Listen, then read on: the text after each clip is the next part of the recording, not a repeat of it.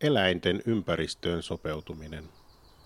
Vuonna 2021 aloitetaan solu- ja molekyylibiologian perusteet podcast-ohjelmassa eläinten ympäristöön sopeutumista käsittelevä sarja. Sarja on luotu lisämateriaaliksi Digikampus-alustalle löytyvälle avoimelle UEF eläinfysiologia ja histologia viiden opintopisteen kurssille ja tukimateriaaliksi syventävien opintojen kurssille. Fysiologian sarjaa enemmän ympäristöön sopeutuminen käsittelee luonnonympäristöissä eläviä eläimiä ja niitä hämmästyttäviä mekanismeja, joilla ne pystyvät elämään olosuhteissa, jotka vaikuttavat meistä ihmisistä täysin mahdottomilta. Parikymmentä vuotta sitten saimme Labran paketillisen punakorvakilpikonnia. Niihin liittyvä luparuljanssi oli oma tarinansa, mutta pääasia oli, että pääsimme kokeilemaan hapettomuuteen sopeutumista lajilla, joka on lähes ruutanamme veroinen. Lisäksi eläimet saapuivat juuri sopivasti ennen vierailevan kanadalaistutkijan saapumista lyhyeksi aikaa. Sopeutimme eläimiä eri lämpötiloihin ja tarvittaessa altistimme niitä hapettomuudelle. Lopulta lopetimme eläimet ja sahasimme rintapanssarin aukon, josta irrotimme sydämen erilaisia solukokeita varten. Muistan, kuinka ensimmäisen hapettomuuteen sopeutuneen kilpikonnan sydän sykki edessämme. Sykkimisestä ei voinut edes puhua, koska supistumisaallon etenemisen saattoi nähdä omin silmin kuin hidastetussa filmissä. Katso, eteinen supistuu ensin vasemmalla, sitten oikealla. Tätä seuraa pitkä tauko, minkä jälkeen kammion alakärki supistuu ja supistumisaalto leviää kärjestä kohti eteisen ja kammion raja. Syketaajuus taisi olla jotain kolme kertaa minuutissa. Eli ei siinä paljon rauhoittavasta reggae-rytmistä voinut puhua.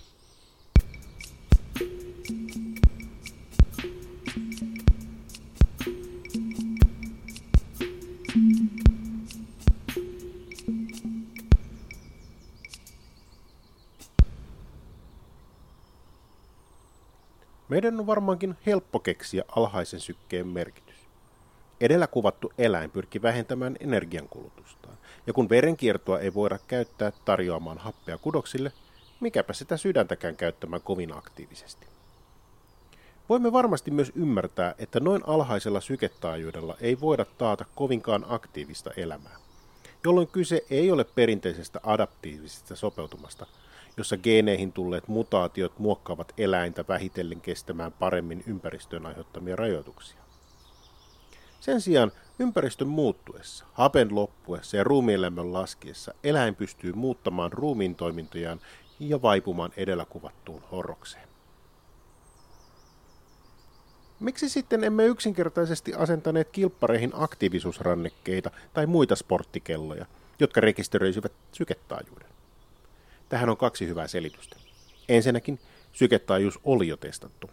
Toiseksi halusimme selvittää solu- ja molekyylitasolla ne mekanismit, joiden avulla sydän voidaan saada toimimaan näin hitaalla temmolla.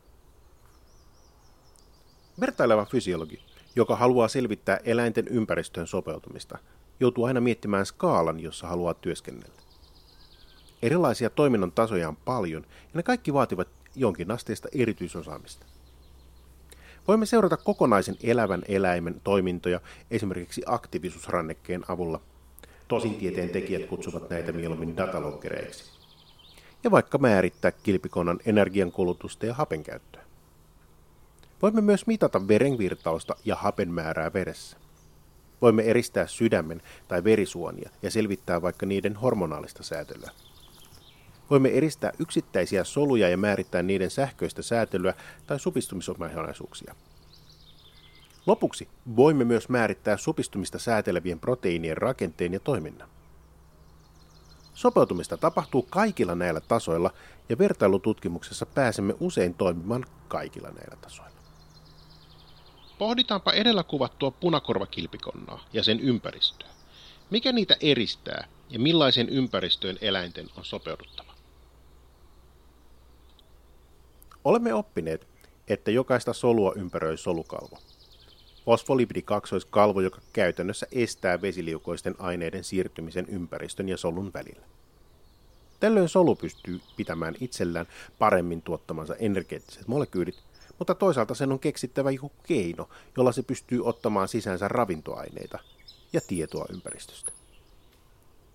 Erityisen tärkeää tämä on eläimen pintaa peittävässä epiteelikudoksessa. Sen solut ovat toisissaan kiinni tiukasti, jolloin uidessa vesi ei tunkeudu punakorvakilpikonnan solujen väleistä kehoon täysin hallitsemattomasti. Olemme hyvin tietoisia, että solukalvossa on huomattava määrä erilaisia aineiden siirtejä ja reseptoreita. Tällöin kilppari pystyy ottamaan ravintoaineita suoliston kautta diffuusion, avustetun diffuusion ja aktiivisen siirtymisen avulla, sekä ylläpitämään itselleen sopivaa kehon suolapitoisuutta ja osmoottista väkevyyttä, joka muuten on melko samanlainen kuin meillä ihmisillä. Eräs ympäristöön muutoksiin liittyvä tärkeä reaktioiden ryhmä liittyy energiantuotantoon. Olemme oppineet, että hapellisissa oloissa pystymme tuottamaan paljon enemmän kemiallista energiaa mitokondrioiden avulla. Siten hapenpuute vaikuttaa väistämättä siihen, paljonko tehoja saadaan irti polttoaineyksiköstä, vaikkapa sokerimolekyylistä. Voimme parantaa ympäristöoloihin sietämistä sopeutumisella, akklimatisaatiolla. Kun urheilijan on kestettävä rasitusta kuumassa ilmanalassa tai korkealla vuoristossa, missä hapen määrä on vähäinen, hän voi parantaa suoritustaan muuttamalla alueelle muutamia viikkoja ennen kilpailuja, parantamalla hapenottokykyään happiteltassa tai kuten monet Tokion olympialaisiin osallistuneet saunomalla. Vastaavalla tavalla kilpikonna valmistautuu hapettomuuteen samalla kun se sopeutuu kylmään ilmastoon.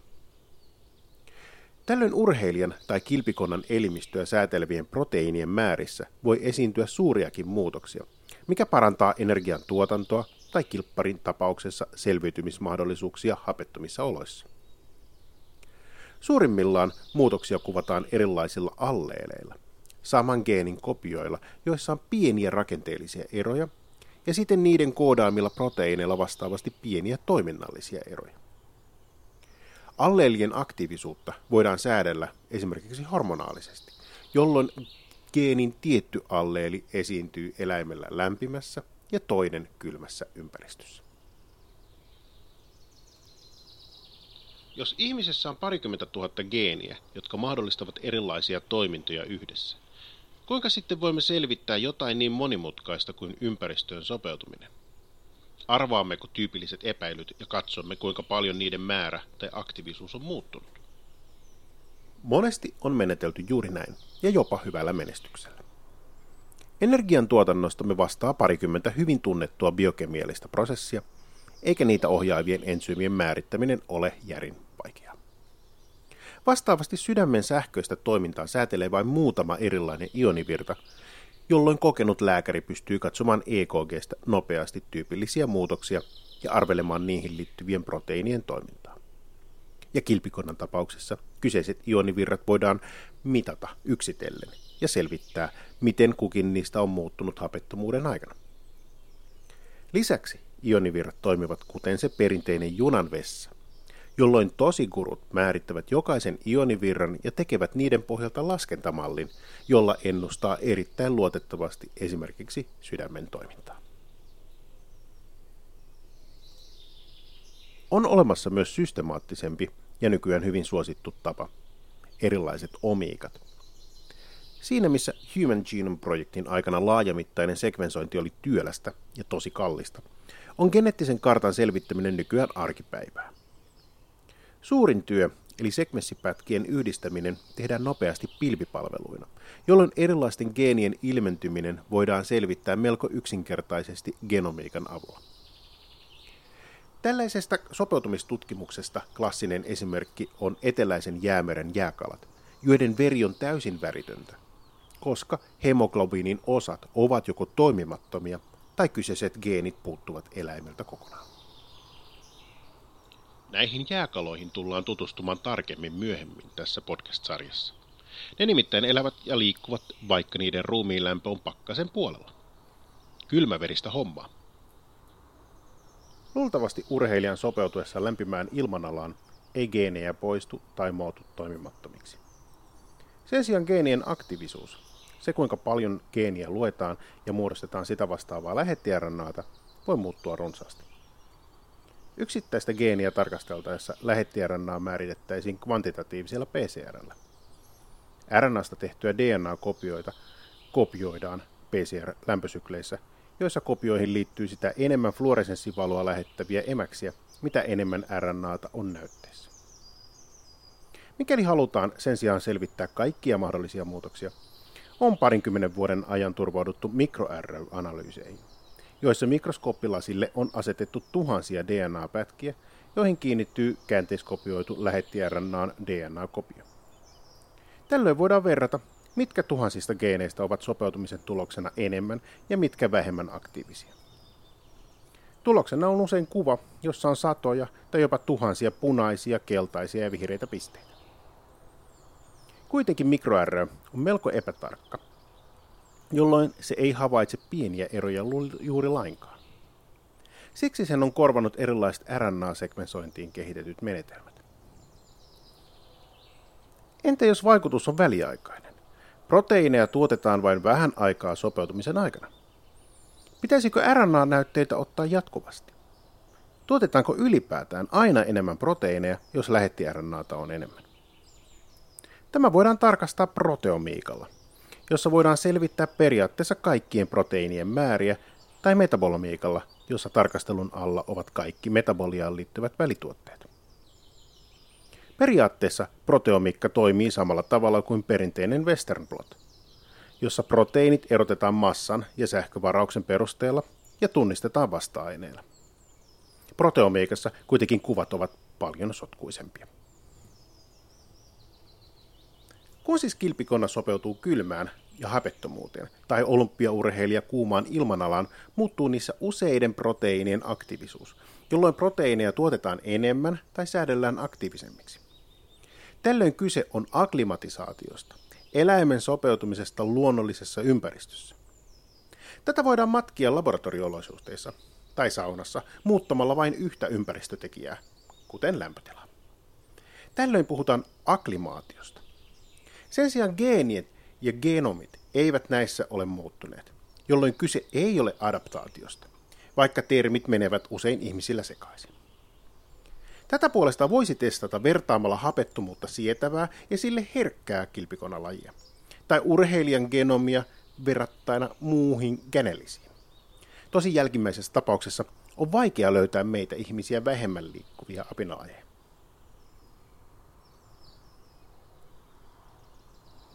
Neljäs sopeutumisen muoto liittyy yksilön kehitykseen. Geniemme aktiivisuutta säädellään usein metylaatioprosessilla, jossa DNAta muokataan, jolloin erilaiset säätelytekijät eivät voi siihen tarttua ja kyseinen geeni on esimerkiksi hiljennetty. Tällä tavalla toisaalta saamme syntymään parisataa erilaista soluamme, mutta toisaalta viritämme kehomme ympäristön vaatimuksiin. Tällaisesta epigenetiikasta ääriesimerkki havaittiin Hollannissa – jossa natsimiehityksen aikana nälänhädän aikana syntyneet lapset, heille muodostui poikkeuksellisen paljon niin sanottuja elintasosairauksia. Heidän kehonsa oli näet virittynyt ottamaan talteen ravinteita huomattavan tehokkaasti. Vastaavia, mutta vähemmän dramaattisia esimerkkejä tunnetaan lähes kaikista eläimistä.